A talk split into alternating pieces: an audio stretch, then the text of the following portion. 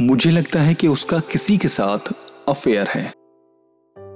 सबसे पहले ये सवाल आप अपने आप से पूछिए कि आपको लगता है या यकीन है?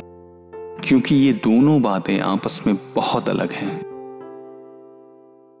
अगर आपको लगता है कि उसका किसी के साथ अफेयर है तो आपकी सोच गलत भी तो हो सकती है ना?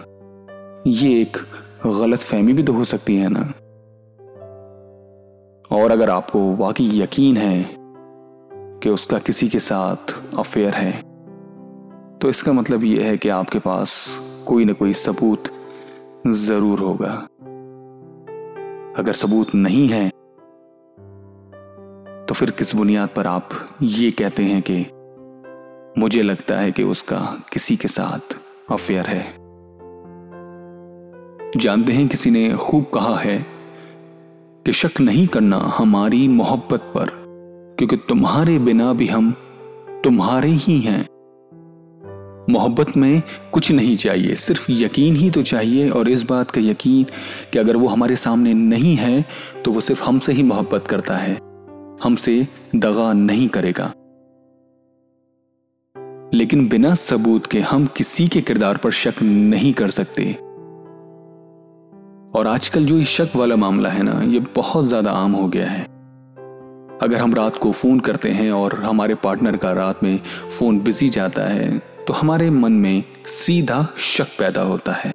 ये अक्सर ऐसा होता है ना कि किसी पार्टी में या शादी में हमारा पार्टनर किसी के साथ फ़ोटो खिंचवाता है या किसी के साथ खाना खाता है या उसके साथ हंस के बात करता है तो भी हमारे दिल और दिमाग में शक पैदा हो जाता है।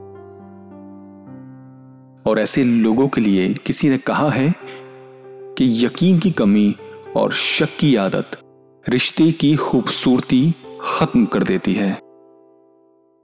जानते हैं, रिश्तों में जो खूबसूरती होती है ना, वो बड़ा अहम रोल निभाती है, बहुत अच्छा रोल निभाती है, वो एक रूह की तरह होती है, यानी एक आत्मा की तरह होती है, खूबसूरती और यकीन।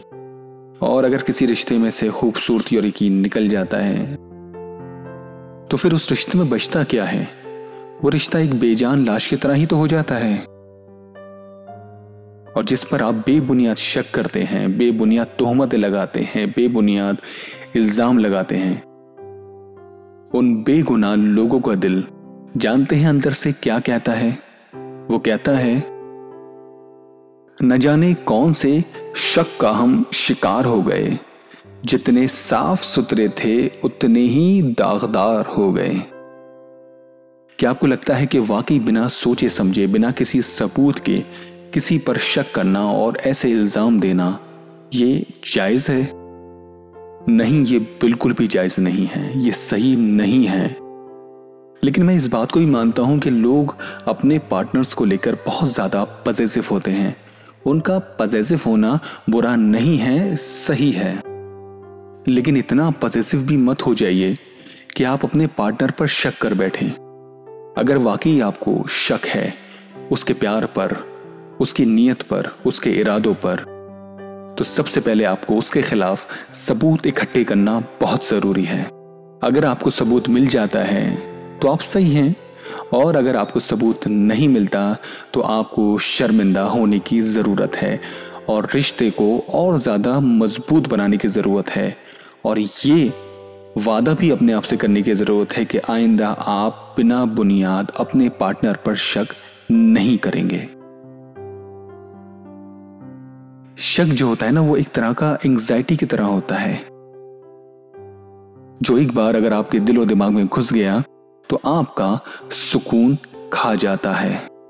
और जब किसी इंसान का सुकून दिमाग और दिल से चला जाता है तो वो फैसले भी सही नहीं करता। और फिर उसका नतीजा ये होता है कि हमारे रिश्ते बर्बाद हो जाते हैं। पुराने से पुराने रिश्ते भी खोखले हो जाते हैं। जैसे एक दीमक होती है ना, अगर वो लकड़ी में लग जाती है तो हल्के हल्के हल्के हल्के उसको खोखला कर देती है। बिल्कुल उसी तरह से जो शक होता है, वो एक दीमक की तरह होता है। जो पुराने से पुराने और मज़बूत से मज़बूत रिश्तों को भी खोखला कर देता है। रिश्ते बनाने में बिल्कुल भी जल्दबाजी मत कीजिए। अगर आपको लगता है कि आपने ये फैसला कर लिया है कि किसी के साथ आप रिश्ता बनाना चाहते हैं तो सबसे पहले आपको ये काम करना पड़ेगा। हालात कुछ भी हो, वक्त कुछ भी हो, बिना सबूत आप अपने पार्टनर पर शक नहीं करेंगे। तब तक बिल्कुल नहीं जब तक आपके पास उसके खिलाफ सबूत नहीं हो। और अपने रिश्तों को बहुत ज़्यादा मज़बूत बनाइए, खूबसूरत बनाइए। उसके अंदर प्यार भरिए, लेकिन शक की गुंजाइश बिल्कुल भी मत रखिए। और सुनते रहिए सवालों का पॉडकास्ट लेकिन जाने से पहले प्लीज़ आप मेरा चैनल सब्सक्राइब ज़रूर कीजिएगा। और अपना एक्सपीरियंस मुझे कमेंट करके ज़रूर बताइएगा। क्या आपको भी किसी पर शक हुआ क्या आप भी अपने पार्टनर पर शक करते हैं? और जब आपने उन पर शक किया तो उसका नतीजा क्या निकला? आप ये सारी बातें मुझे कमेंट करके ज़रूर बताइए। और सुनते रहिएगा सवालों का पॉडकास्ट लेकिन सब्सक्राइब ज़रूर करिएगा मेरा चैनल